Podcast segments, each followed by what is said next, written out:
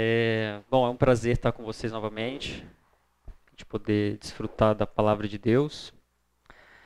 E vamos orar, né? Agradecer a Deus por, por esses, esse momento, também agradecer pelos demais, demais cursos. Deus, muito obrigado mais uma vez estarmos aqui, Senhor. É, agradeço pela vida dos, desses queridos irmãos, que possamos ter um momento proveitoso, um momento de estudo da Tua Palavra. Também peço isso para as demais salas, os demais professores e que toda a igreja seja abençoada, quer seja aqui na escola bíblica ou lá no culto também pela manhã. E que saiamos daqui é, entendendo cada vez mais a respeito do Senhor. Esse é o nosso objetivo e essa é a nossa oração. Em nome de Jesus, amém. Bom, é, na última aula, né, nossa segunda aula, é um curso curto, né, de, de apenas quatro aulas, né, então nós estamos aqui agora na penúltima. E na última nós vimos o capítulo 2 de Ruth e como que a gente percebeu que começos difíceis, né, começos difíceis eles podem nos conduzir em graça e redundar em glória, né. A gente está caminhando com a, com a vida de Ruth e Noemi, como que essas duas viúvas passaram por momentos tão difíceis e agora aparentemente vislumbra-se uma possibilidade de vida para elas, uma possibilidade de, de resgate, uma possibilidade de terem é, algo além do que tão somente a pobreza, a viuvez e o descrédito na, na, sociedade que elas viviam. E o capítulo 3 ele vai tratar um pouquinho sobre isso, nessa proposta sobre divisão de Ruth que a gente fez aqui, né? É claro que essas propostas, como sempre, elas são é, meramente propostas, né, não, não, não esgotam todo, toda a, questão. É, o que, que nós temos aqui, né?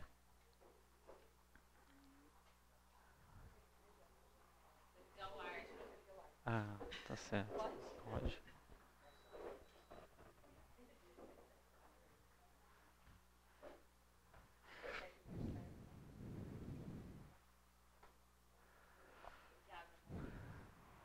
Obrigado, Marina.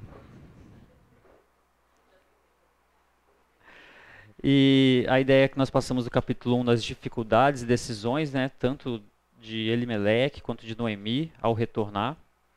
São decisões importantes, o retorno delas e, e o reencontro com a com aquela com Belém, né, com a cidade de Belém, com o seu povo.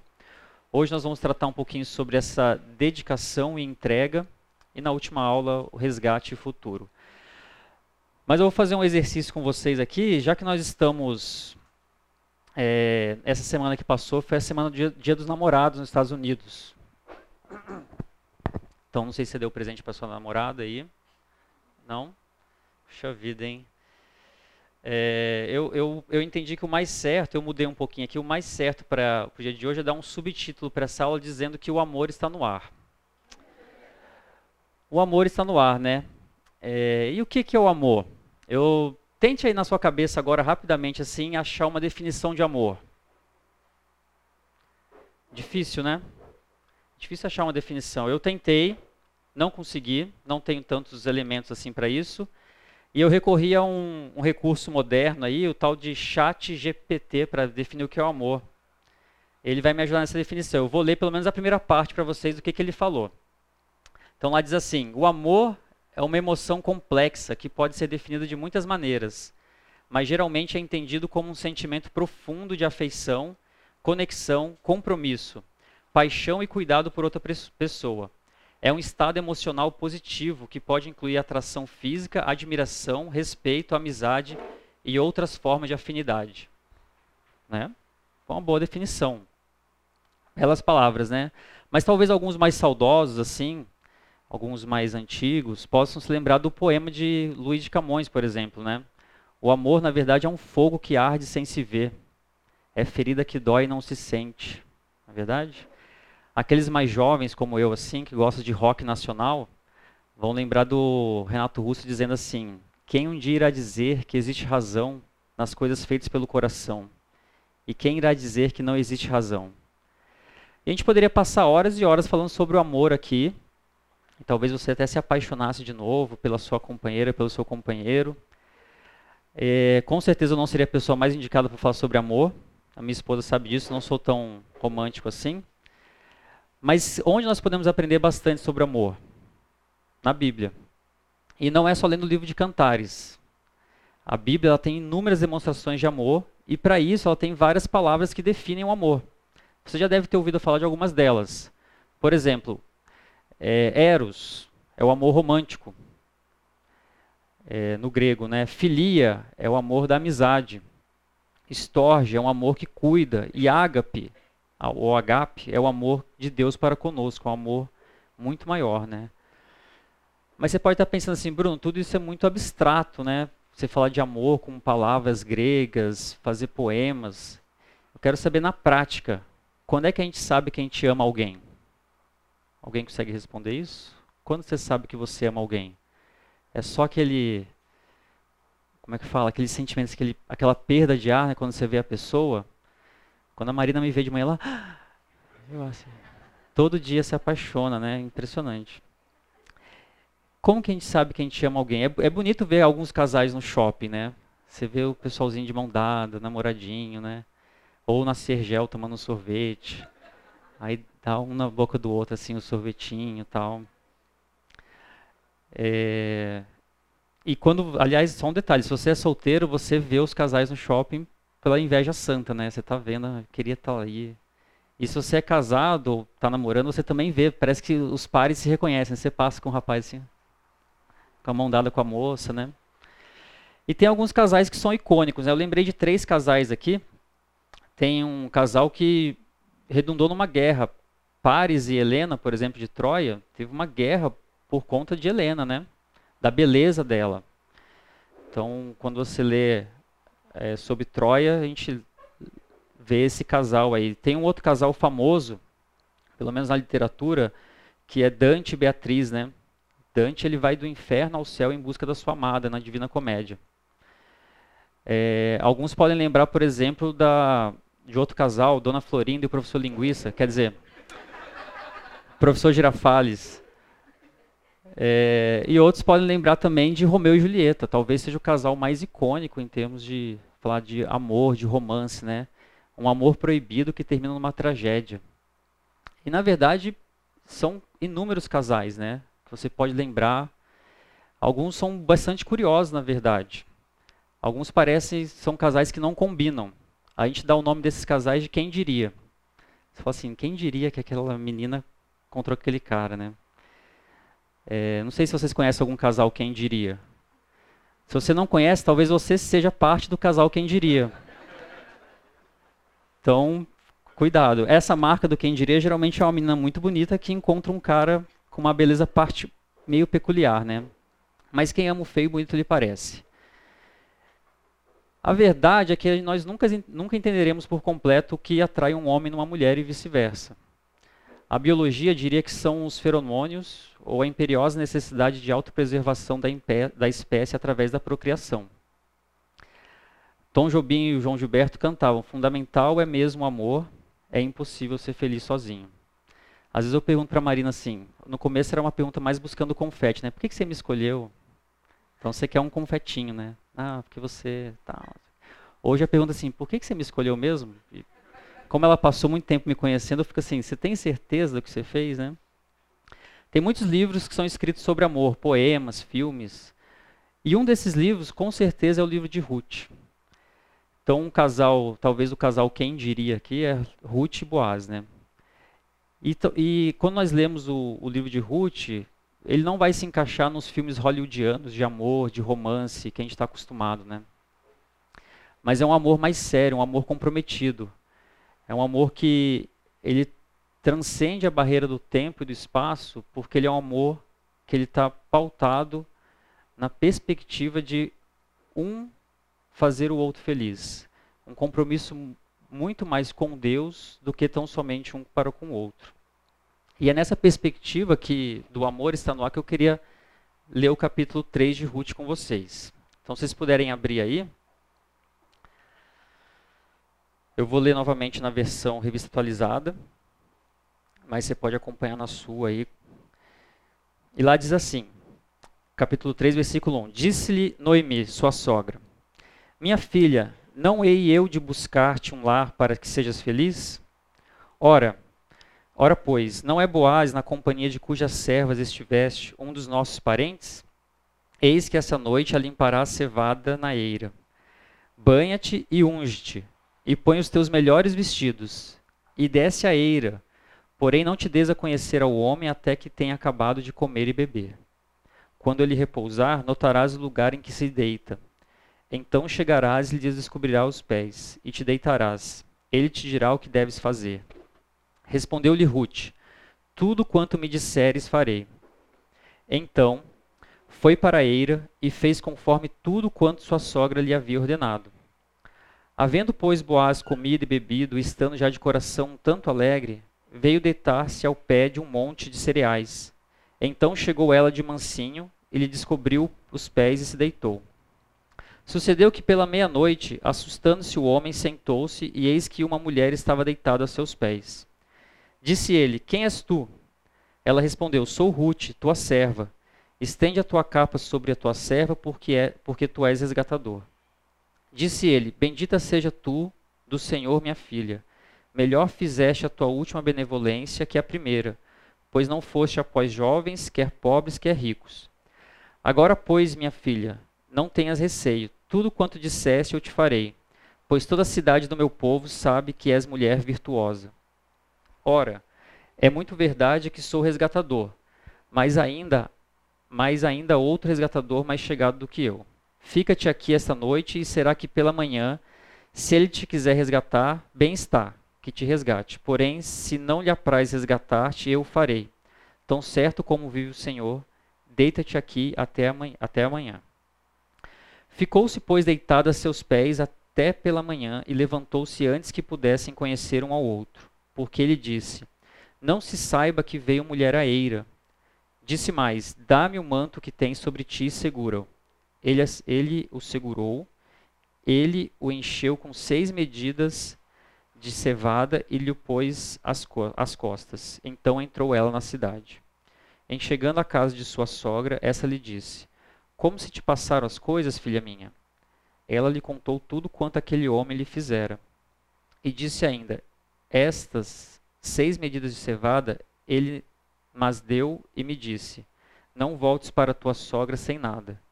Então lhe disse Noemi: Espera, minha filha, até que se saibas em que darão as coisas, porque aquele homem não descansará enquanto não se resolver esse caso ainda hoje. Quando a gente fala de amor, né, é, é, muito curioso, de verdade, como as pessoas se conhecem e se encontram na vida, né? Quais são as expectativas criadas e, e como se dá os primeiros passos para você conhecer alguém. Alguns contam com, a, com amigos, né? Alguns contam com familiares, etc.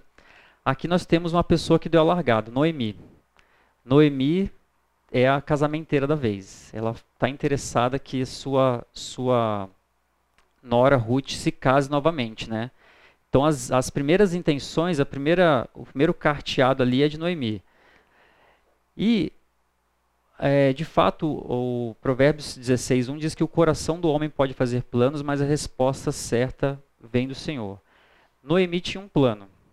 Ela tinha um plano de resgatar não só ela, mas também Ruth, daquele estado que elas estavam, porque ela de fato havia uma expectativa nela, lá no, no capítulo 1, versículo 9, que ela disse assim: Ide voltai cada um para casa de sua mãe, e o Senhor seja com, use convosco de benevolência, como vós usaste com os que morreram comigo. Sejam felizes, cada uma na, sua, na casa de seu marido. Havia uma, uma expectativa de Noemi, nós temos que entender o contexto da época, de que a felicidade completa daquela, daquelas mulheres estaria com o casamento. Ah, Bruno, hoje em dia não é assim.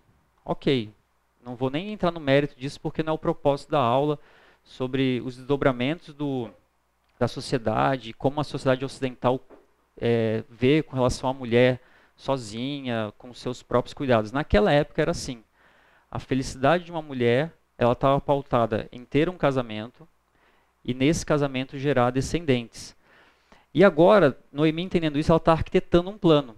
Ela tem um plano na cabeça dela. Ela arquitetou um plano. A pergunta é: será que esse plano é 100% plano de Deus? Que, que vocês acham? Oh, isso aconteceu é. O texto aqui, o coração do homem pode fazer planos, mas a resposta certa vem do Senhor. Muitas das vezes os nossos planos, eles não são 100% plano de Deus. Mas Deus pode trazer dali a resposta certa, os detalhes certos, a, a consequência certa, o desdobramento correto, né? E qual que era esse plano? É, na cultura daquela época, como eu falei, um, era um homem de uma família que ele planejava uma intermediava uma negociação matrimonial. Então, por exemplo, eu, se estivesse naquela época, eu iria, eu tenho dois filhos, um menino e uma menina, eu iria escolher dentro daquela sociedade aquele que casaria com a minha filha ou aquela que casaria com meu filho. Nós temos vários exemplos disso na Bíblia. É, o Russell Shedd mesmo vai dizer que fora dessa passagem de Ruth, não tem outro local nas escrituras que mostram exatamente quais seriam as providências necessárias para uma pessoa achar um casamento entre uma viúva e um resgatador. Você tem outras passagens que mostram, por exemplo, é, lembrando aqui Isaac, né, quando Abraão pede para o seu, seu servo achar uma esposa para Isaac, você tem algumas menções de como que se dava essa cultura de você escolher um casamento. Mas um casamento entre uma viúva e um resgatador, quem deveria intermediar seria um outro membro da família, um homem. Mas não tinha homem para intermediar. Por exemplo, se os filhos tivessem morrido, Malom e Quilion, e tivesse sobrevivido Elimeleque, Elimeleque iria intermediar, iria conversar com os resgatadores e falar assim, olha, eu tenho aqui Ruth, órfã, e elas precisam de um marido, tal, tal, tal. Deu para entender? Então não tinha quem fizesse isso. Noemi, então, ela bola um plano e ela começa a startar o seu plano ali, tentando ver que havia muito mais do que tão somente já se supunha de um amor e de um flerte entre Boaz e Ruth. Ela quer arquitetar algo um pouco mais que ela consiga controlar. E, e ela sabe que ela tinha que agir rápido porque o bonde estava passando. Porque a colheita, a colheita havia terminado. Com o término da colheita, você não tem mais necessidade de manter os trabalhadores com você a não ser no começo da próximo plantio, e aí você chama novamente os trabalhadores. Então a preocupação de Noemi é assim, cara, esse bonde está passando. Se eu não agir agora de forma rápida e premeditada, posso perder essa, esse contato que havia entre Boaz e, e Ruth. E outros eventos poderiam se suceder na, na cidade de Belém e ela ficaria sem essa, essa resposta para sua, sua nora. Né? E talvez até Ruth, é, Noemi achasse que Boaz fosse lento demais. Né? Tem as moças que acham que, esse, que os homens são lentos demais. Né? Os homens são meio devagar para perceber que está acontecendo alguma coisa.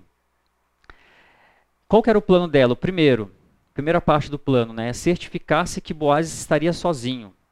Por que sozinho? Ela queria certificar que se algo saísse errado, tanto ele quanto, quanto Ruth seriam preservados no anonimato. Então ela espera, ela dá orientações para Ruth para que ela espere o momento correto e que ele esteja sozinho. É muito difícil um homem da, do nível de Boaz naquela sociedade estar sozinho. Ele sempre estava cercado ou de servos, de pessoas que estavam com ele ali. Então ele estar sozinho era um momento é, talvez um pouco mais singular. E, e Ruth ela, ela pensa assim, e Noemi pensa assim, Ruth, espera ele estar sozinho. É importante que ele esteja sozinho para que ninguém suspeite de nada. A segunda parte do plano era preparar Ruth. E essa preparação consistia até o que ela deveria fazer no seu cuidado pessoal. Então ele fala no versículo 3: Banha-te, né, ou tome um banho, te unge, passa o monange aí, seus melhores vestidos e desce a eira. Então assim, olha, você tem que tomar um banho, você tem que passar os seus olhos, passar os, os seus cremes, colocar o melhor vestido que você tem para você poder se encontrar com ele. É, essa ideia de banhar e se ungir com óleos, de alguma forma, ela traz o sentido de que Ruth ainda expunha nas suas vestimentas, no seu trato é, higiênico, por assim dizer, ela demonstrava sua viuvez uma viúva naquela época, ela demonstrava que ela não estava pronta para um novo matrimônio, usando roupas próprias de viuvez e não se cuidando muito bem assim.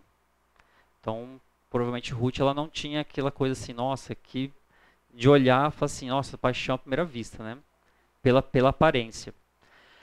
É, vou dar um exemplo disso com relação a duas referências aqui no Antigo Testamento. As duas não são histórias muito bonitas, mas, quer dizer, uma não é muito bonita. Abre aí em Gênesis 38, para vocês verem essa questão das vestimentas.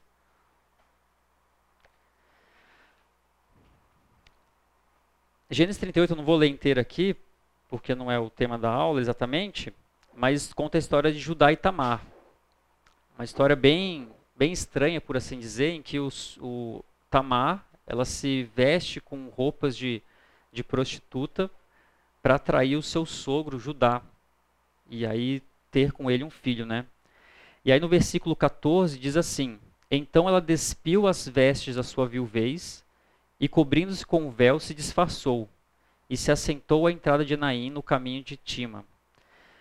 É, então você vê, ela tira suas vestes de viuvez, ela cobre de alguma forma o seu rosto, e esse cobrir o rosto, é, no versículo 15, diz assim: Vendo Judá, teve a por meretriz, porque ela havia coberto o rosto.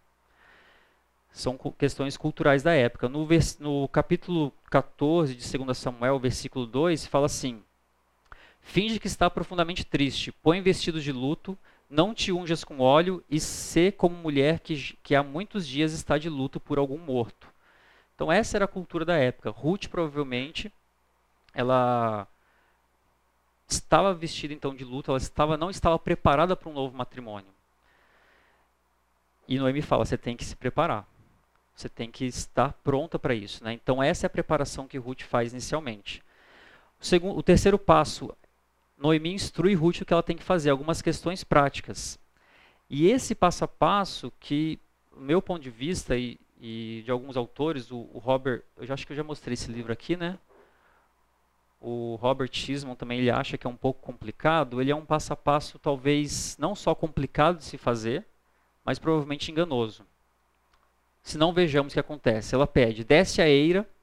A eira era uma espécie de um pátio e era de fato uma baixada é um lugar plano onde os grãos eram colhidos e ficavam ali reservados, né? Talvez houvesse um ou outro silo, mas havia uma, uma perspectiva que era um lugar é, grande, assim, onde havia esses grãos. Mantenha-se no anonimato. Observe se ele irá comer e beber bem. Provavelmente por conta de ser um tempo de celebração do fim da colheita, né? Então havia uma celebração um pouco maior. Veja onde ele irá se deitar, descobre os pés dele, deita-se aos pés e aguarde as instruções dele. Olhando para essa sequência do que Noemi propõe para Ruth, e até com a perspectiva do que a gente leu da história de Tamar, nos dá a entender, aqui, claro que o contexto bíblico aqui de, de Noemi não, não, nos fala que Noemi, exatamente que Noemi conhecia a história de Judá e Tamar. Mas nós podemos pressupor que Noemi conhecia a história de Judá e Tamar por ser algo não tão longe do tempo dela, e por terem poucas histórias para se contar naquela época também, né? Conta-se histórias das pessoas que viveram e da onde eles chegaram até ali. Se Noemi, estou falando aqui, é um, é um passo complicado e provavelmente enganoso, nós estamos elucubrando que se Noemi de fato conhecia a história de Tamar e do que ela fez, ao conduzir Ruth para um caminho de que, olha, faça essa sequência de passos, né? tire as suas vestes de vez, não se deixe conhecer, talvez houvesse na cabeça de Noemi uma perspectiva de que ela poderia agir ali como uma meretriz para se deitar com Boaz. Então, às vezes, os planos, eles não são tão bonitos quanto a sequência que pode se dar pela bênção de Deus. Será que Noemi sabia o que ela estava fazendo de fato? Será que a indicação dela era tão complicada assim? Será que Ruth sabia? Aí eu queria que vocês abrissem aí também em Gênesis.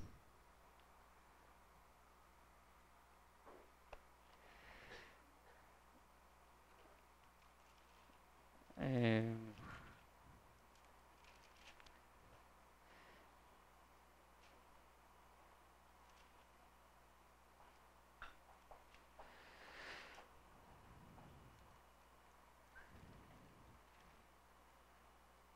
Gênesis 19, 30, nós já falamos sobre isso na primeira aula, mas eu não vou ler tudo também aqui, mas o que diz lá, por exemplo, no no, no, capi, no versículo 31. Então a primogênita disse à mais moça: Nosso pai está velho, não há homem na terra que venha unir-se conosco, segundo o costume de toda a terra. Vem, façamos-o beber vinho, deitemos com ele e conservemos a descendência de nosso pai. Naquela noite, pois, deram a beber vinho a seu pai, e entrando a primogênita, se deitou com ele, sem que ele o notasse, nem quando ela se deitou, nem quando se levantou. Prim... Versículo 37. A primogênita deu à luz a um filho e lhe chamou Moabe, que é o pai dos moabitas. Então nós temos aqui duas histórias do tempo de Gênesis que pode ser, de alguma forma, Noemi e Ruth tivessem isso na memória. Noemi com relação à história de Tamar, Ruth com relação à história de como surgiu o seu próprio povo. As duas histórias são histórias muito complicadas nas escrituras, que mostram uma disposição do coração dessas mulheres que gera situações muito adversas. Uma de dormir com o próprio sogro e a outra de dormir com o próprio pai. A sequência que Noemi coloca para Ruth aqui, ela de alguma forma se assemelha um pouco com essa sequência que houve com Tamar e que houve com a primeira filha de, de Ló e que gerou os Moabitas. E eu fico pensando assim, será que na hora que Noemi passou as instruções para Ruth, ela estava com a expectativa assim, ah, ela é uma moabita, ela já sabe o que fazer. Os moabitas vêm daí. A gente não tem às vezes essa perspectiva de quando vai falar com alguém, ah, isso aí é o filho de fulano, né? Não dá para esperar outra coisa dele. Ele vai agir dessa forma com certeza. Ah lá, puxou o pai. Ó, isso aí, o avô dele era do mesmo jeito. Ah, isso aí tem sangue italiano, ele é esquentado mesmo. Então, talvez houvesse ali em Noemi e Ruth essa perspectiva, né? Por que, que eu falo talvez? Estou bastante cuidado com isso, porque os autores eles divergem com relação a esse ponto, né? A sequência de palavras que Ruth, que Noemi usa aqui, é, por exemplo, não te dê a conhecer ao homem até que tenha acabado de comer e beber, talvez essa ideia de conhecer seja de fato, quando a Bíblia fala aí, conheceu, pois, o homem, a mulher, dá uma ideia de uma intimidade um pouco maior.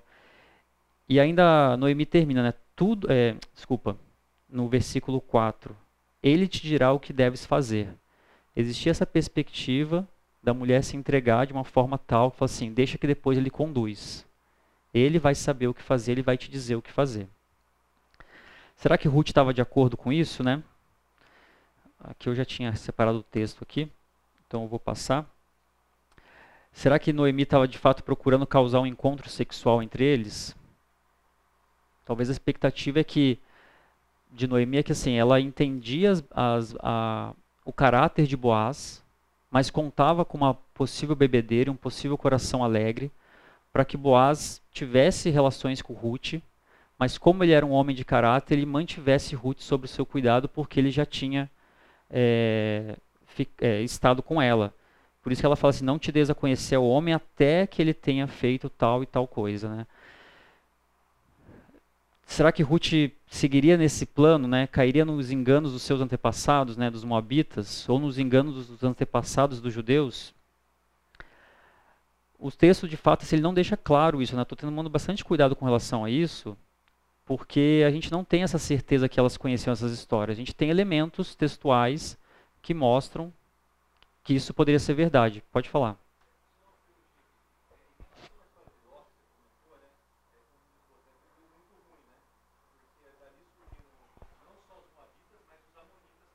Sim, da filha mais nova.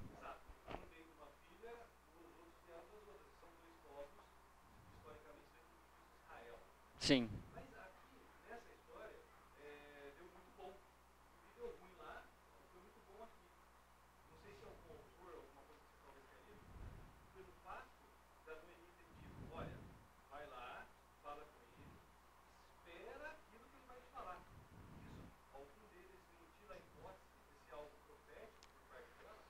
eles ventilam a hipótese não, não da ideia de profecia, mas da ideia de que Noemi tinha consciência de quem Boaz era.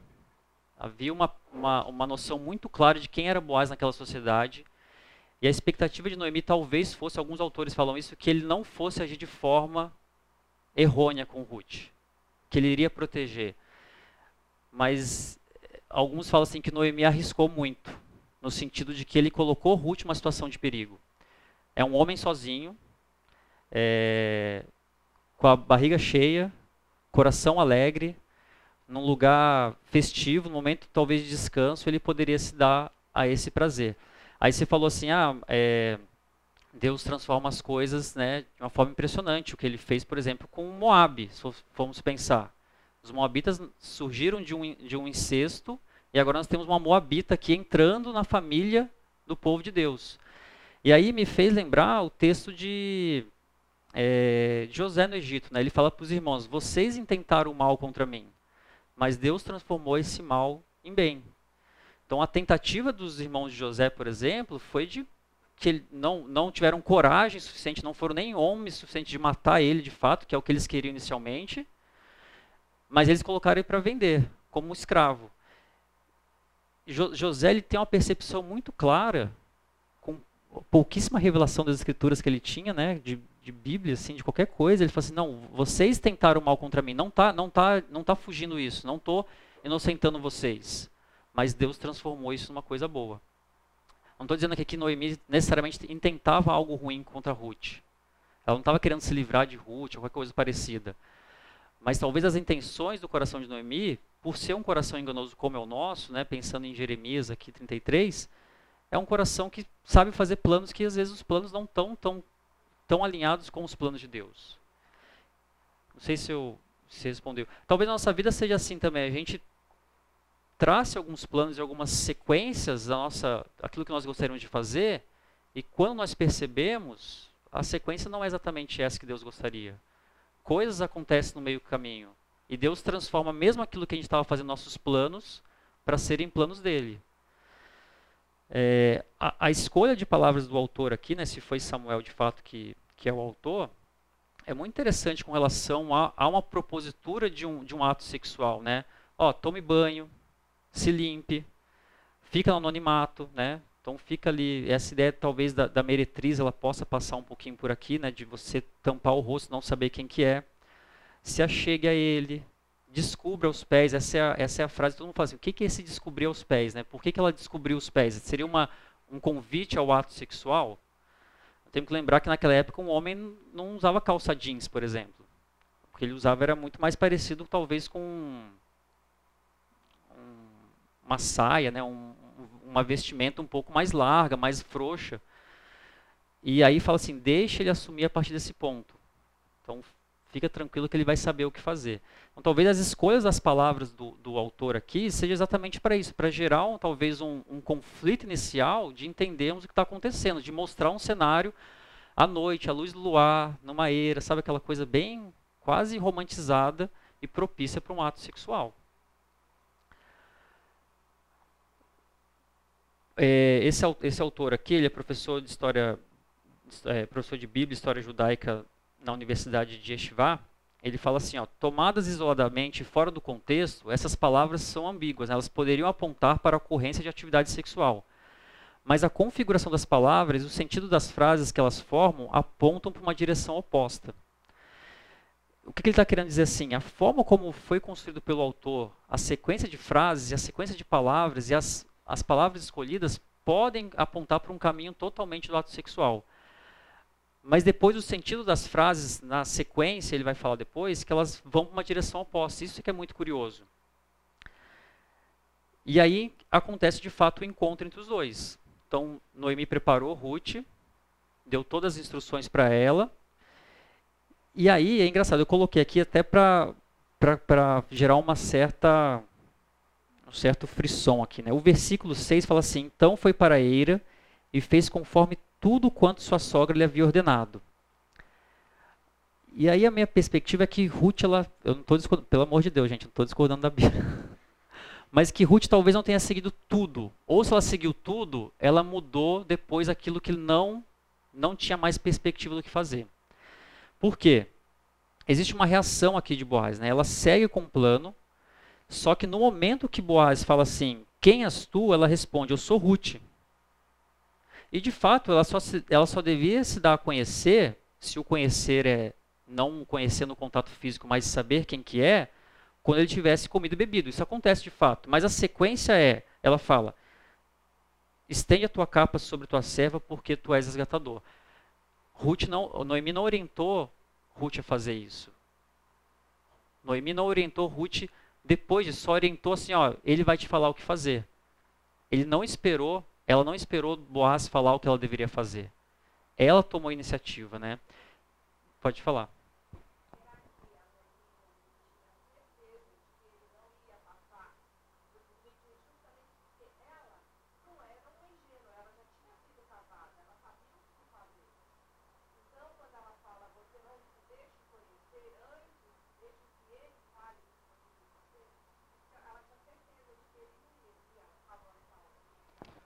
Pode ser. Novamente, por isso eu coloquei sempre na perspectiva que talvez tenha sido uma sequência. Então, assim, não quero ser taxativo, porque os autores que eu li até então não são taxativos com relação a isso. Se de fato ela tinha uma má intenção, ou se ela tinha uma boa intenção, e se ela confiava tão plenamente em Boaz assim, né? Eu não confiaria plenamente em Boaz. Ainda mais sabendo o que se faz. Se ela já foi casada, ela saberia que não deveria confiar tanto assim. Nós temos depois a perspectiva aqui de que Boaz era uma pessoa mais velha já. Já era um homem. E quando a gente fala mais velho na Bíblia, por exemplo, Paulo era Paulo velho com 40 anos. Então eu sou velho, então. Então, Wesley, então. Né? É, não tem. Então não é velho. Exatamente. É, mas provavelmente Boaz fosse um, um homem que, é, primeiro, depois a gente vai ver isso no, no, na próxima aula, que ele não era casado, ele não tinha outra esposa, mas era uma pessoa mais velha. Então, assim, é bastante, é bastante dúbio o que está acontecendo aqui. As palavras de Noemi, a forma como ela instrui é dúbio, mas eu acho que isso é até importante para a sequência do texto, para mostrar muito mais das virtudes de Ruth, das virtudes de Boaz, do, é, essa é a proposta do autor, mostrar como eles são virtuosos, né? É, aqui eu tinha reservado o texto de Gênesis 39, 12, que eu acabei falando um pouco antes, né? Ah, não, desculpa. Eu usei outro texto. Esse aqui, a ideia é assim, se Boaz estivesse ali de uma maneira enganosa, e ele sentisse que o coração dele poderia levar ele para um caminho ruim, talvez ele tivesse a mesma, ter a mesma resposta que José do Egito, né? Em que ele foi agarrado pelo manto, né, pela esposa de Potifar, e ela falou: Vamos, deite-se comigo. Aqui não tem dúvida, né? Aqui tá, tá claro. Mas ele fugiu de casa deixando o manto na mão dela. É... Então, assim, aquele cheiro de fertilidade estava no ar. Essa é a verdade, né? O fim da colheita, existia todo um, um, um cenário propício para o que pudesse acontecer. É, eles estavam sozinhos, então a perspectiva da mulher de Potifar aqui também é isso, nós estamos só nós na casa, né? E alguns novamente acham que Boaz poderia ter se rendido ao desejo, mas ele não faz isso, né? Ele se esquiva disso. Nossa, já? Meu Deus. Vou só terminar isso aqui para a gente entrar, fazer a sequência aqui, gente. É, o Emílio, né, que eu já, já mostrei o livro para vocês aqui dele, e tem na livraria para comprar. Excelente. Aliás, só para falar, a diferença dos dois é que o Emílio é um livro mais. Ele, ele, ele tem questões técnicas, mas o, o Robert é muito mais técnico, assim. É, esse aqui é o mais para você ler como história, né? Bem interessante. O Emílio vai falar assim que a opção de Noemi era elaborada, era dúbia, era astuta, deixaria para Boaz a direção da situação. Mas Ruth prefere agir com quem tem de ser certo, sem negociar. Nós vamos ver isso para frente, no próximo período. Boaz se alegra, pois vê que Ruth é uma mulher virtuosa. Então vamos para o intervalo rapidinho. A gente já volta já para ver as virtudes de Ruth. A sequência dos acontecimentos aqui, até estava conversando com Wesley agora aqui, um bate-papo de intervalo. É, a ideia de, de Noemi é que ela descobrisse, ele, Ruth descobrisse os pés de Boaz. Não tem outra referência que a gente possa localizar nas escrituras. Se tiver, por favor, quem souber me ajude, mas eu não localizei. Em que tem uma referência também nesse sentido que isso poderia ser um convite a um ato sexual ou alguma prática comum na época. O que os autores falam é que assim, ao descobrir o pé, é como se ele tivesse fazendo, ela estivesse fazendo uma cosquinha futura no pé dele. Ele vai acordar. Ele vai ficar com os pés. Sabe quando o cobertor é curto? Aí você fica com os pés lá de fora e você sente aquele friozinho no pé e você acorda. Então não tem uma referência exata de que isso poderia ser um, uma, uma questão sexual. E aí na sequência dos fatos, por isso que eu falo assim, é, e de fato o versículo 6 fala que Ruth fez tudo conforme sua sogra havia ordenado. Mas a partir daqui do, do, do versículo 9 é que eu entendo que começa a aparecer as virtudes de Boaz e as virtudes de Ruth. Por isso que ele fala que ela é uma mulher virtuosa.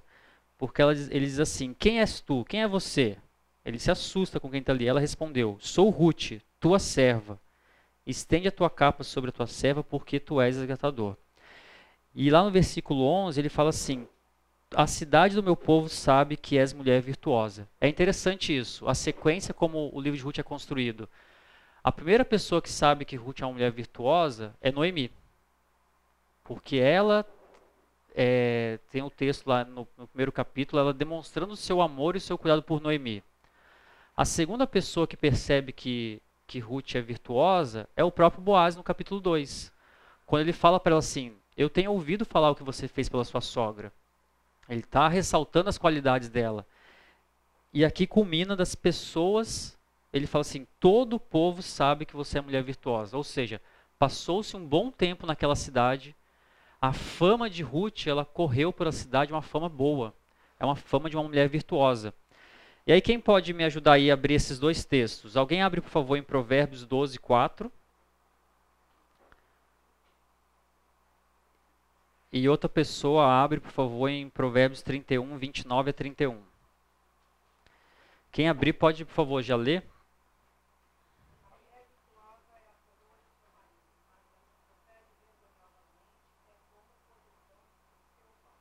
Muito bem, essa palavra virtuosa aparece em Provérbios, ali em Provérbios 12, 4. E nós temos o texto mais famoso, Provérbios 31, quem puder ler, do 29 ao 31.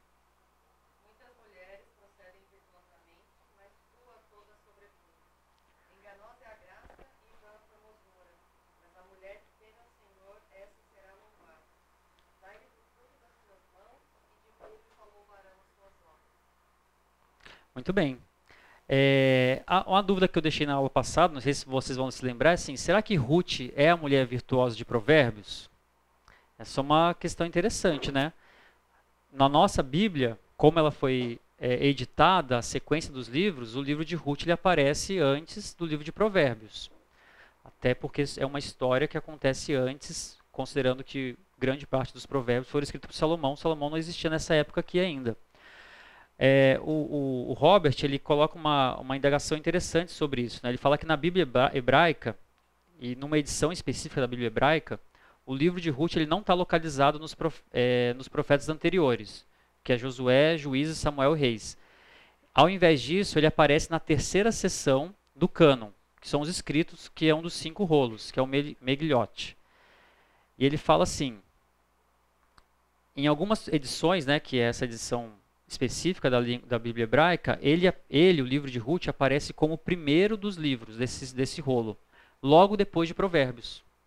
Provavelmente porque Ruth serve de modelo de esposa virtuosa descrita na conclusão de Provérbios. Então você conclui o, o texto de Provérbios 31 e na sequência você tem o livro de Ruth demonstrando o que é uma mulher virtuosa. É, novamente, ele, ele, mesmo fala disso, né? o, o Robert ele é professor no Dallas, e, mas ele mesmo fala, isso está em algumas edições específicas de como foi compilada a Bíblia hebraica. Né? Em outros momentos, em alguma, algumas outras, ele, é, esse, esses cinco são, é, seria Ruth, Salmos, Cântico dos Cânticos, Eclesiastes e Cantares. É, Cantares já falei. É, e Jó. Seriam esses, esse, esse, esse compêndio aí, né? É, mas ele fala assim, ó, em algumas outras edições ele aparece depois, então. Mas é interessante notar que, de fato, Ruth ela tipifica essa mulher virtuosa, né? Mas eu não queria deixar os homens tristes aqui. Porque os homens falam assim, só a mulher que é virtuosa? Não, nós temos aqui também um homem virtuoso, né? É, Blaise Pascal vai dizer que a virtude de um homem ela deve ser medida não por seus esforços extraordinários, mas por sua conduta cotidiana. Boaz ele não faz nada que é absurdamente fenomenal. Quando nós falamos sobre os casais, sobre o amor, né? Romeu, ele se declara para Julieta no, no, balcão, ele morre por ela. É, Paris, ele inicia uma guerra inteira por causa de Helena, aquela coisa fantástica. Boaz, ele é um cara do cotidiano, ele faz coisas normais, né? E nós temos aí um salmo, que é o salmo do homem virtuoso. Você sabia disso? Tem um salmo do homem virtuoso, André. Você pode pedir para Débora ler para você à noite, antes de dormir, que é o salmo 112. Abre aí, por favor. E lá nesse salmo diz assim, né? Aleluia, bem-aventurado o homem que teme ao Senhor e se compraz nos seus mandamentos. A sua descendência será poderosa na terra, será abençoada a geração dos justos. Na sua casa há prosperidade e riqueza, e a sua justiça permanece para sempre. Ao justo nasce luz nas trevas. Ele é benigno, misericordioso e justo. Ditoso o homem que se compadece e empresta. Ele defenderá a sua causa em juízo. Não será jamais abalado, será tido em memória eterna. Não se atemoriza de más notícias, o seu coração é firme, confiante no Senhor. O seu coração bem firmado não teme, até ver cumprido nos seus adversários o seu desejo distribui, dá aos pobres a sua justiça, dá aos pobres. A sua justiça permanece para sempre, o seu poder se exultará em glória. O perverso vê isso e se enraivece, range os dentes e se consome. O desejo dos perversos perecerá. Aqui nós temos o Salmo 112, essa visão do homem justo, né, do homem virtuoso, né, aquele que teme ao Senhor. E Boaz ele se encaixa nesse perfil. Boaz é um homem que, é um homem que teme ao Senhor, ele coloca isso lá nas primeiras expressões ele para Ruth, ele fala bendito Deus, né? Bendito o Senhor. O versículo 2 do Salmo 112 fala de uma descendência abençoada. E nós vamos ver mais para frente, nós já sabemos disso, que Obed é essa descendência abençoada.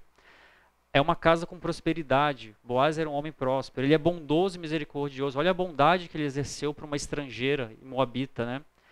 É, ele será tido por memória eterna. Olha a memória eterna dele aqui. Nós estamos falando de Boaz Dois, quase três mil anos depois, nós estamos falando de Boaz. E seu coração está seguro. Boaz tinha. Nós percebemos aqui no texto de Ruth que ele estava muito seguro das atitudes dele, né, do que ele deveria, do que ele deveria ou não deveria fazer. É, e é interessante a forma como essa palavra virtude, né, virtuosa, ela aparece. No texto de Ruth 2:1, tinha Noemi um parente do seu marido, senhor de muitos bens, e a palavra hebraica ali é de virtude. Da ideia de força. É, Boaz era um homem que tinha a virtude da força, quer seja uma força física ou de poder, influência naquela sociedade, ou mesmo de fartura. E de fato é isso que Noemi está ressaltando. É um senhor de muitos bens, é um senhor de muitas virtudes. E as virtudes iniciais de Boaz que aparecem é uma virtude financeira, monetária. Não, ele é dono de tudo isso aqui. Ruth 3:11, nós vamos aparece a mesma palavra, né? Agora, pois, filha minha, não tenhas receio. Né? Ele fala: toda a cidade do meu povo sabe que você é uma mulher virtuosa. Então aparece aqui as virtudes de Ruth. Então, se inicialmente Boaz é descrito como essa virtude tão somente, talvez nosso imaginário, ele era um homem rico. Na verdade, é com o passar dos versículos, principalmente do 3 em diante, à medida que ele vê Ruth ali, nós vamos perceber muito mais que as virtudes dele não estavam tão somente na sua riqueza. Aliás, é, um homem que confia só na sua riqueza para suas virtudes, ele é um homem afadado ao fracasso. Né? E Boaz não era esse tipo de homem.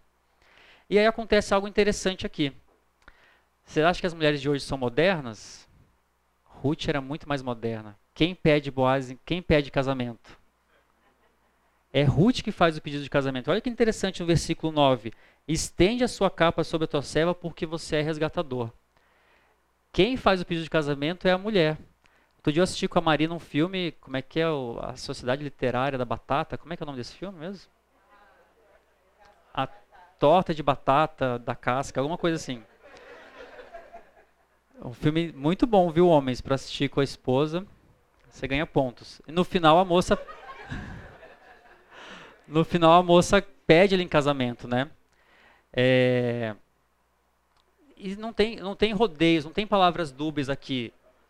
Até o, o, o, Emílio fala né, que talvez Noemi tenha agido de, com, de forma dúbia ao instruir Ruth. É, Ruth não faz isso. Ela não tem rodeios, não tem segundas intenções com ela. Quem é você? Eu sou Ruth você é resgatador. Pronto, acabou. Eu conheço a história de uma mulher que mora lá em casa que ela fez a mesma coisa. Mas eu não vou falar quem que é porque... Mas ela mora comigo. Ela falou mais ou menos isso, eu não quero namorar, eu quero casar. Então, não, não tem, não tem, meia, não tem dubiedade, não é dúbia a proposta. É, 15 anos depois, três filhos, estamos aí, né? E a reação de Boaz é uma reação muito interessante, né? Porque é uma reação de alguém que de fato, ele fala no versículo 10: Bendita sejas tu do Senhor. Você é bendito, você é bem-aventurada. Ele, ele não fica constrangido. Não, como assim você vai me pedir casamento? Eu que tenho que me ajoelhar e cadê o anel? Não sei o quê. Estou falando assim, esse romance de Ruth ele é um romance que transcende muito essas perspectivas hollywoodianas de romance.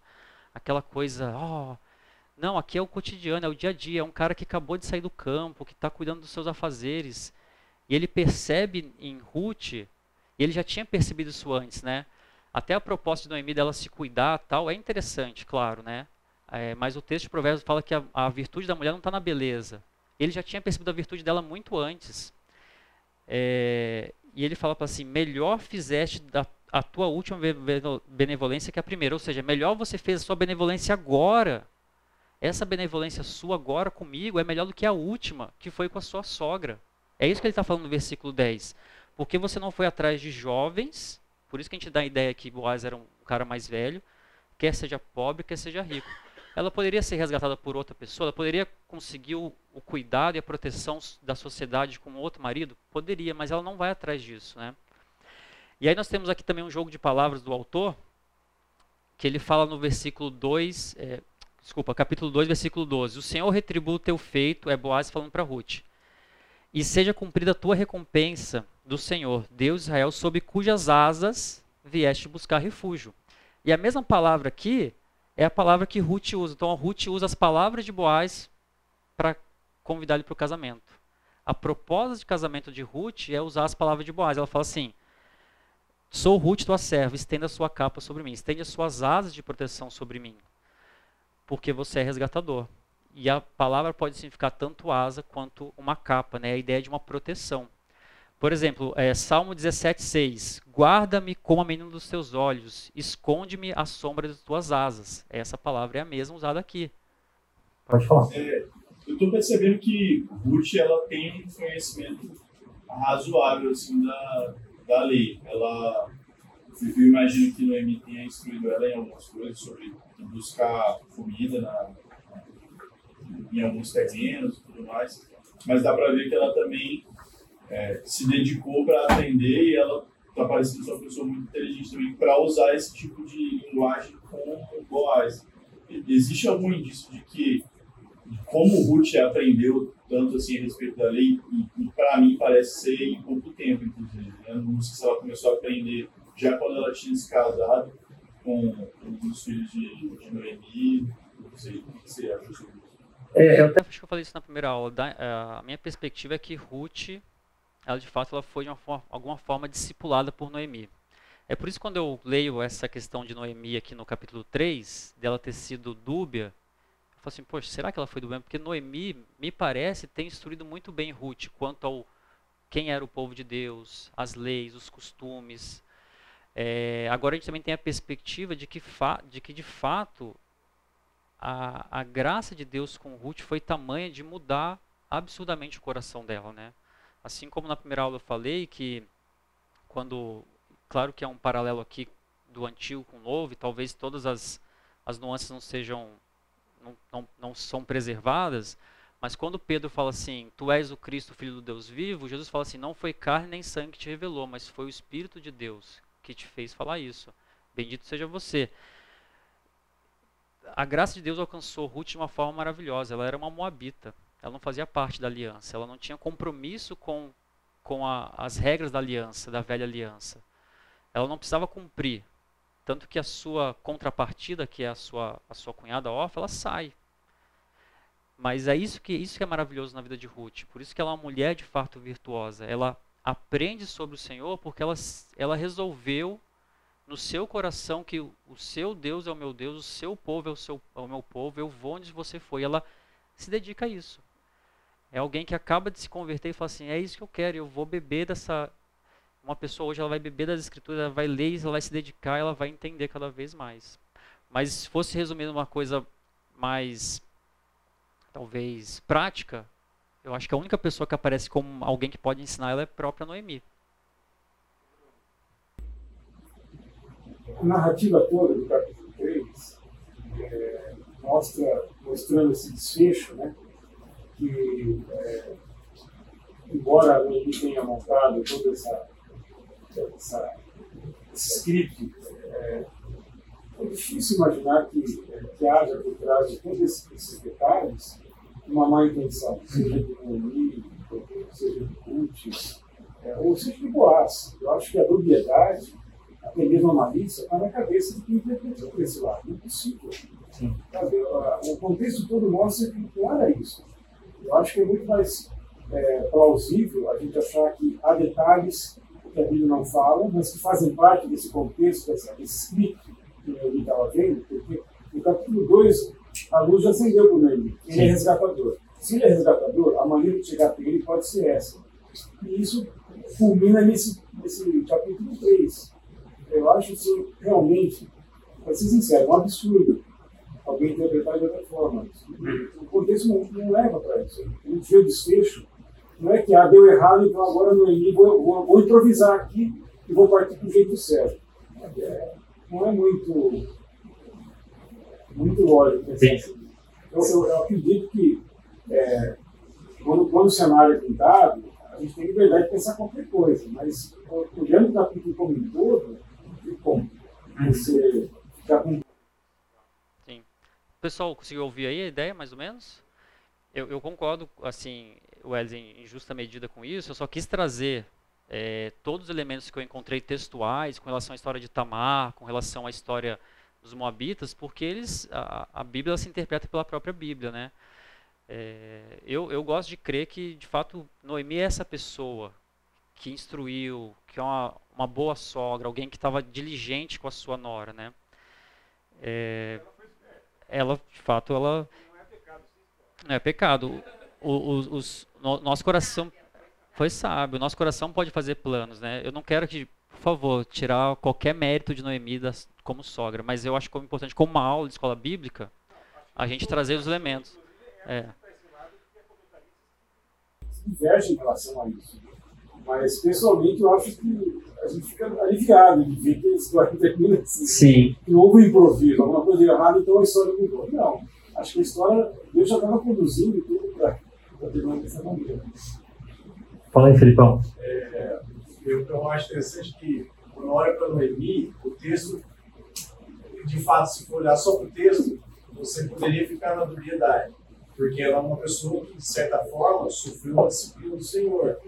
Ela, o Senhor tirou os filhos do marido, deixou assim, ó, o amparo humano que a sociedade via naquela época, e era uma coisa que ela confiava, uma coisa que ela valorizava, sugeriu para para as suas uh, noras que elas fossem atrás disso, porque como se isso fosse uma garantia.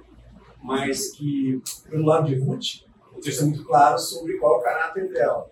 Claro. E fica muito claro que ela, de fato, não tinha a, as intenções mais, digamos, ainda que pudessem ter sido sugestionadas por Noemi, de se, é, se oferecer ou seduzir ou aproveitar o momento e tudo mais, porque ela foi bem categórica. Ela jogou para o cara uma responsabilidade e não uma oportunidade de prazer. E, e obviamente o As também, é claro, a questão do caráter dele. Mas uh, eu não conseguiria também fechar, fechar a conclusão e dizer, ah, não, Noemi não pensou nada errado. Eles tinham, eu suponho, uh, incongruências em relação à verdade de Deus, pois eles saíram do, do povo, foram morar numa terra estrangeira, deram os filhos a, a, mulheres estrangeiras, e isso em todo o histórico do povo nunca foi algo que resultou em boas coisas ou, ou resultou no povo seguir a Deus. Em geral, era um, era um indício de desvio. Uhum. É, então, é muito clara a, a, questão da misericórdia de Deus com relação a essa família, mas uh, às vezes dá até para entender que quem intercedeu pela família foi Ruth, né? pela escolha que ela fez. E Deus talvez abençoasse aquele, essa, essa, esse roteiro aí da, dessa família causa da decisão dela. Sim. Mas. É... É, eu só, só eu só, eu só quis colocar todos os elementos textuais, né? Eu lembro, lembrei agora uma vez eu dei uma aula sobre Martim Lutero numa série que a gente fez aqui especial de fim de ano, né, dos reformadores. E aí no final da aula eu falei de dois pecados de Martim Lutero, que é, ele depois a gente fala sobre isso, mas assim, não, os pecados dele foi de ele ter concordado com o recasamento de um, um príncipe eleitor e, de um novo casamento e também ter incitado de alguma forma uma revolta popular que gerou algumas mortes tal. E aí no final da aula vem uma pessoa brigar comigo. Ah, como é que você fala mal de Lutero? Eu falei, não, mas eu não estou falando mal de Lutero, estou colocando o que a história conta. Eu trago os elementos no sentido de aula, né? Não é. Mas Lutero é gente boa. É... Mas vamos lá, vamos continuar aqui. E aí aparece essa figura do resgatador. E essa é uma figura bem interessante nas escrituras. Né? Qual que era a proposta do resgatador? Né? Nós temos o texto base para isso lá em Levítico 25. Vou tentar ser bem rápido aqui, nós não perdemos é, o restante da, do, dos itens, né? mas em Levítico 25, do 25 ao 34, fala assim, Levítico agora. Não, depois eu vou falar sobre o levirato. Primeiro sobre o resgatador. São duas figuras que aparecem aqui, a lei do levirato e a questão do resgatador. Levítico 25, 25 fala assim: Se teu irmão empobrecer e vender alguma parte das suas possessões, então virá o seu resgatador, seu parente resgatará o que seu irmão vendeu. Se alguém não tiver resgatador, porém, vier tornar-se próspero e achar o bastante com que remir, então contará os anos desde a sua venda, o que ficar restituirá o homem a quem vendeu e tornará sua possessão. E ele explica aqui até o 34, a gente não vai ler tudo, mas a questão de como que funciona a figura do resgatador. Basicamente, né, colocando em, em poucas palavras aqui, não exaustivas, mas a ideia de pagar a dívida de um parente que perdeu os bens. E a gente vai ver no capítulo 4 que, Ruth, que Noemi ela tinha uma posse de uma terra ali em Belém. É, ele poderia não resgatar somente os bens, mas ele poderia resgatar membros da família que foram vendidos como escravos. Então, as posses perdidas ou mesmo familiares estavam perdidos. E aí existia um outro dispositivo social na, no contexto ali do, do Antigo Testamento, né, na lei mosaica, que era a lei do levirato, que aí está sim Deuteronômio 25, que é a ideia de você proporcionar um descendente para um falecido, se ela ficasse viúva. E daí que vem a história de Onã. É, a história de Onã ali no Gênesis 38, que é a história de Tamar, antes de Judá estar com Tamar, o, agora esqueci o nome do irmão de Onã morreu. Onã tomou Tamar por, por esposa, mas a, a, Bíblia fala que ele deitava o sêmen em terra. E daí vem a expressão onanismo, na, na é onanismo na, no, no, na questão médica tal, né, do processo talvez masturbatório. Mas a ideia aqui é que assim, ó, o Onan ele não quis perpetuar a, a descendência para o irmão dele. E a lei do Levirato de Deuteronômio 25, ela fala exatamente disso que ao contrair matrimônio com a sua com a, com a, com a, com a esposa do seu irmão falecido, você vai gerar descendentes para esse irmão que faleceu. Né? Tudo bem? A figura do resgatador ali, no caso de Boaz, ele não era irmão de Elimelech. E tampouco era irmão de Malon e Quilion. Ele não tinha essa questão em, em, vista. Ele era um parente próximo. A gente não tem a, a, a noção exata de quão próximo ele era primo de terceiro grau. Ali todo mundo era parente, né? Um negócio. Mas ele e outra, ele não se casou com Noemi. Olha que interessante. Se ele fosse irmão de Elimeleque, com quem que ele deveria se casar pela lei do levirato? Com Noemi. Mas ele não se casou com Noemi.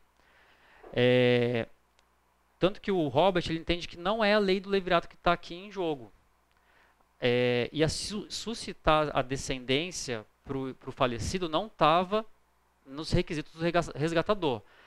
Mas é você, você que já leu até o fim do capítulo 4, né?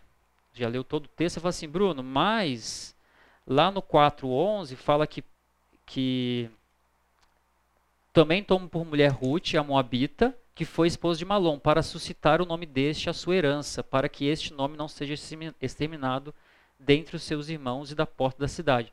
Ou seja, há uma mistura aqui da, da questão do resgatador e a própria perspectiva de Boaz é que ele exerceria a lei do levirato.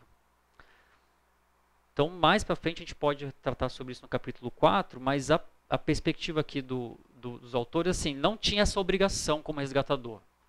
O resgatador em Levítico ele não tinha essa obrigação de gerar descendência, mas sim de resgatar a posse. E novamente, a mulher naquela época também era considerada como uma posse, né? era uma serva. É, e é interessante, na lei do levirato, você gera o descendente, então assim, é, se eu gerei um descendente da esposa do meu falecido irmão, o nome que vai sair na certidão de nascimento, como pai, a ideia é que seja dele. Só que você olha na, no, nas genealogias que a gente já leu de Mateus e Lucas, quem que aparece como pai de Obed? É Boaz, não é Malom.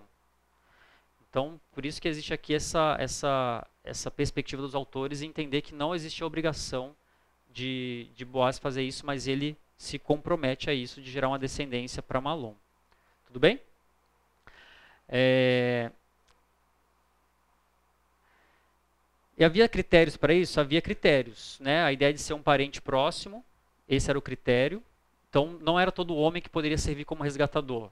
Quer dizer que, no, que Ruth não poderia se casar com outro homem? Não, ela poderia se casar com quem ela quisesse. Tanto que Boaz fala, ainda bem que você não foi atrás de, de qualquer outro homem, de jovens, quer pobre, quer rico. Ela poderia se casar com outra pessoa, mas a figura do resgatador tinha que ser alguém que fosse da família.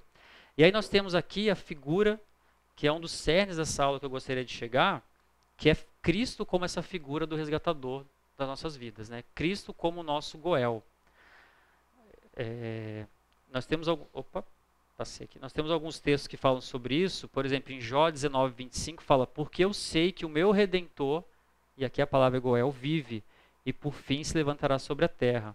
Assim o digam, Salmo 107, 2, os que o Senhor resgatou, os que o livrou da mão do seu adversário, do adversário. Cristo, e somente Cristo, ele pode ser o nosso resgatador. Boaz tipifica Cristo como resgatador de Ruth, mas Cristo é o verdadeiro resgatador porque ele satisfaz todas as condições para isso. Ele que pagou o preço alto por nos resgatar na cruz do Calvário. Boaz pagou um preço? Lá no capítulo 4 a gente vai entender que sim. Boaz pagou um preço para redimir e resgatar Ruth, e juntamente com Ruth e Noemi. Mas quem pagou o preço mais alto para nos tirar da escravidão e da servidão e da miserabilidade que nos encontrávamos foi Cristo na cruz.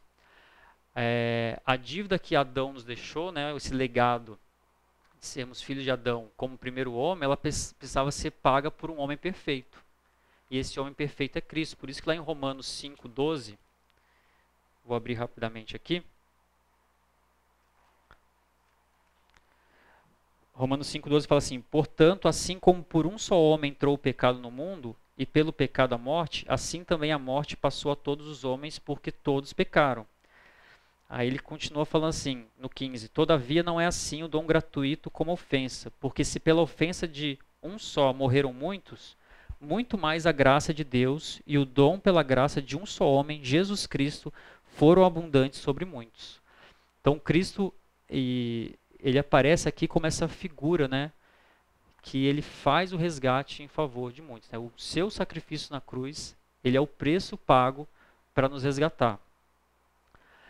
É, Êxodo 6,6 diz: Por isso diga aos israelitas: Eu sou o Senhor. Eu os libertei da escravidão e os resgatarei com braço forte e com poderosos atos de juízo. Ali, quando é, Moisés é instruído que fazer, fala, Deus fala para ele assim: diga a eles, né? Eu os libertei da escravidão, eu sou o resgatador deles, sou eu, eu tenho condições de fazer isso. A, e não é só a condição de fazer. Existia aqui e existe também para Boaz uma disposição em fazer. Porque Cristo ele poderia sim ter todas as condições de fazer e o tem, mas ele poderia não ter a disposição para fazer. Boaz ele tinha todas as condições de fazer, mas ele poderia falar assim: olha, de fato eu sou seu resgatador, mas eu não quero. Então, além da, da, capacidade, ele tem a disposição, a volição de fazer. Né? É, por isso que a gente lê lá em Colossenses, Colossenses 1,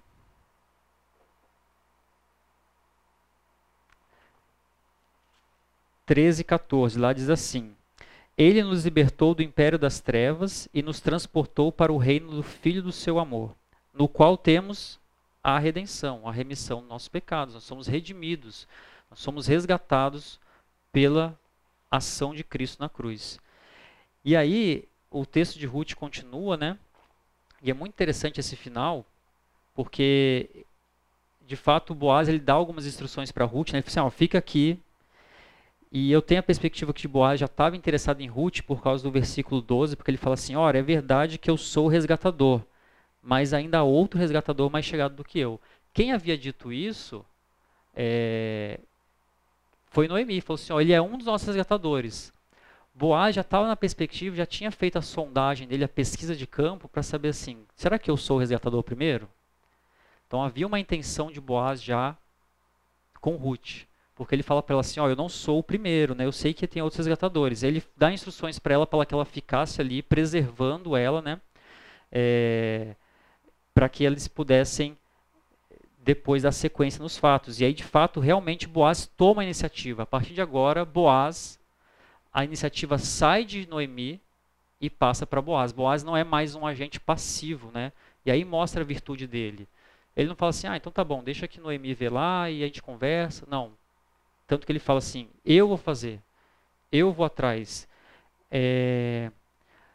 Porque ele fala assim no 13, se ele quiser te resgatar, bem está que te resgate. Porém, se não lhe apraz resgatar-te, eu o farei. Tão certo como vive o Senhor, deita-te aqui até amanhã.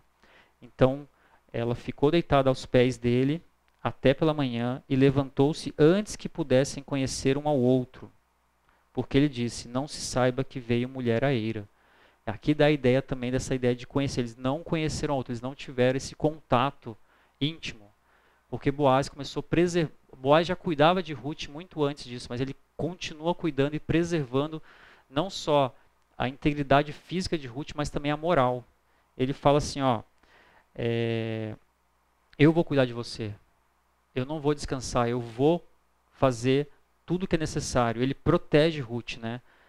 Protege Ruth das más línguas também, né? As pessoas não vão ficar falando o que está acontecendo, que não se saiba que veio mulher a eira. Ele não se aproveitou em nenhum momento da fragilidade dela. É, e aí tem uma coisa interessante, porque ele fala assim, no versículo 18, né? É, ele, quer dizer, Boaz fala que ele, não, ele vai resolver essa situação, e no final, quando Ruth chega lá para conversar com Noemi, ela fala assim, Noemi fala para ela, espera minha filha, até que saibas em que darão as coisas, porque aquele homem não descansará enquanto não se resolver este caso ainda hoje. E aí se você pega o versículo 1 desse mesmo capítulo 3, o que, que ela fala? Filha minha, não hei eu de buscar-te um lar para que seja feliz? Antes, a responsabilidade e que não ia descansar ia ser insistente com isso era Noemi. E aí termina o capítulo Noemi falando assim: essa responsabilidade agora é de Boaz. Essa prerrogativa está com ele. É um paralelo muito interessante de como o capítulo começa e o capítulo termina. O capítulo começa com planos feitos por Noemi e termina em planos desenhados da forma como Deus gostaria que realmente fossem. Boaz assumindo a responsabilidade como resgatador, como homem, como aquele que poderia de fato resolver essa situação. Um outro paralelo interessante que acontece é se nós pegarmos aqui como que Ruth volta para casa. Ela volta novamente com comida, né? Ela volta com a é, cheio ali de, de, de grãos, né, de cevada, é, e ela entra na cidade. E ela vai se encontrar com a sua sogra. E ela conta tudo quanto o homem lhe fizera. E é interessante que o Boaz não tem a descrição aqui dos versículos que Boaz fala assim para ela: leva essa comida para sua sogra. Ele somente fala para ela assim: está aqui, segura esse manto, encheu com seis medidas de cevadas e ela entrou na cidade. Só que ao chegar para conversar com a sogra, ela fala para ela assim: não voltes para a tua sogra. É, e ele me disse: não voltes para a sua sogra sem nada. Então, nós temos aqui o, o, uma perspectiva interessante. Não tem a expressão de Boaz falando isso para ela, para Ruth, mas tem Ruth passando para Noemi a perspectiva do que Boaz disse. E Boaz falou assim: não volte para sua sogra sem nada. Por que, que isso é importante? E se nós queremos acreditar que, de fato, como essa, essa professora hebraísta aqui de literatura do Antigo Testamento, ela fala, se o relatório de Ruth foi aceito como as palavras reais de Boaz, a explicação de Boaz sobre o presente de grãos fornece uma pista segura de que ele se junta a Ruth em sua preocupação por Noemi. Não está, ele não está concentrado apenas em Ruth. Então, ao saber que ele está proporcionando para Noemi o alimento, o cuidado, ele está demonstrando que o resgate dele, as asas dele se estendem também para Noemi. Então, se nós tomarmos como verdade o que Ruth falou, e eu acredito que sim, pela virtude que ela é, pela mulher virtuosa que ela era, ela disse as palavras de Boaz, ele fala assim: Olha, Noemi, ele disse para trazer isso para você. É um sinal, é um presente, é uma clara menção de que você também faz parte desse resgate. Não se estende só a mim. Eu não estou saindo de casa, você está vindo junto. Você faz parte desse resgate. Esse resgate é de todas nós. Nós estamos agora sobre o cuidado de Boaz. E aí a gente não deixa de pensar né, que Cristo, como nosso resgatador, ele não descansou. Ele foi até o fim, ele cumpriu todos os propósitos que estavam destinados para ele. Ele sofreu a morte da cruz, ele viu cumprir a sua obra, ele falou: está consumado, está feito, o trabalho está feito, né? Ele pagou o preço, assim como Boaz, a gente vai ver isso no capítulo 4, ele pagou o preço por resgatar Ruth, Cristo pagou o resgate de nossas vidas de escravos do pecado. Sem o resgate de Cristo na cruz por nós, nosso destino seria um destino de miserabilidade e longe de Deus. E ele, por fim, nos resgatou e nos redimiu. Nós passamos a fazer parte da família de Deus. Se antes nós éramos estranhos ao povo de Deus, ao povo da aliança, agora nós fazemos parte do povo da aliança. Né? E Boaz, de fato, ele tipifica esses esforços, né? tipifica Cristo, tipifica todo esse essa situação de não descansar, de pagar o preço, de nos resgatar. É, e olhando para isso, que a gente olha para os planos de Noemi, eu estou voltando sempre para os planos de Noemi, porque eu comparo muito com os nossos planos. Né? É, os planos de, de Noemi eles seriam em vão sem a volição, sem a vontade de Boaz.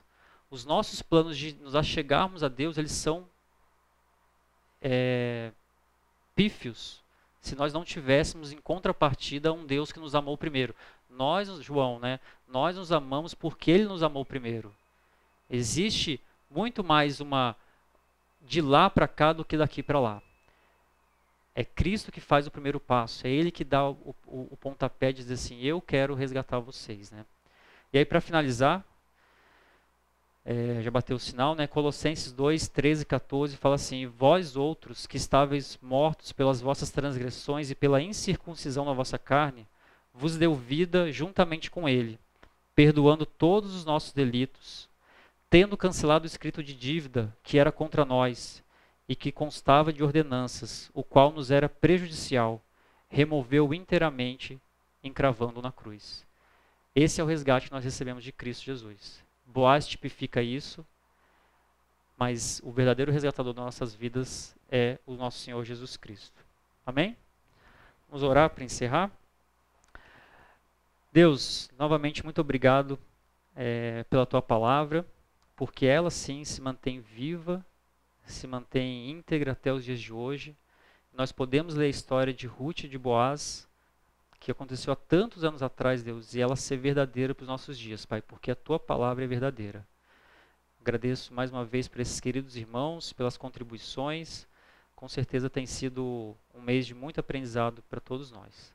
Que o Senhor nos despeça em paz e segurança, que tenhamos uma semana é, abençoada, Deus, ao lado dos nossos familiares, ao lado das pessoas que queremos bem. Em nome de Jesus, que eu oro e agradeço. Amém.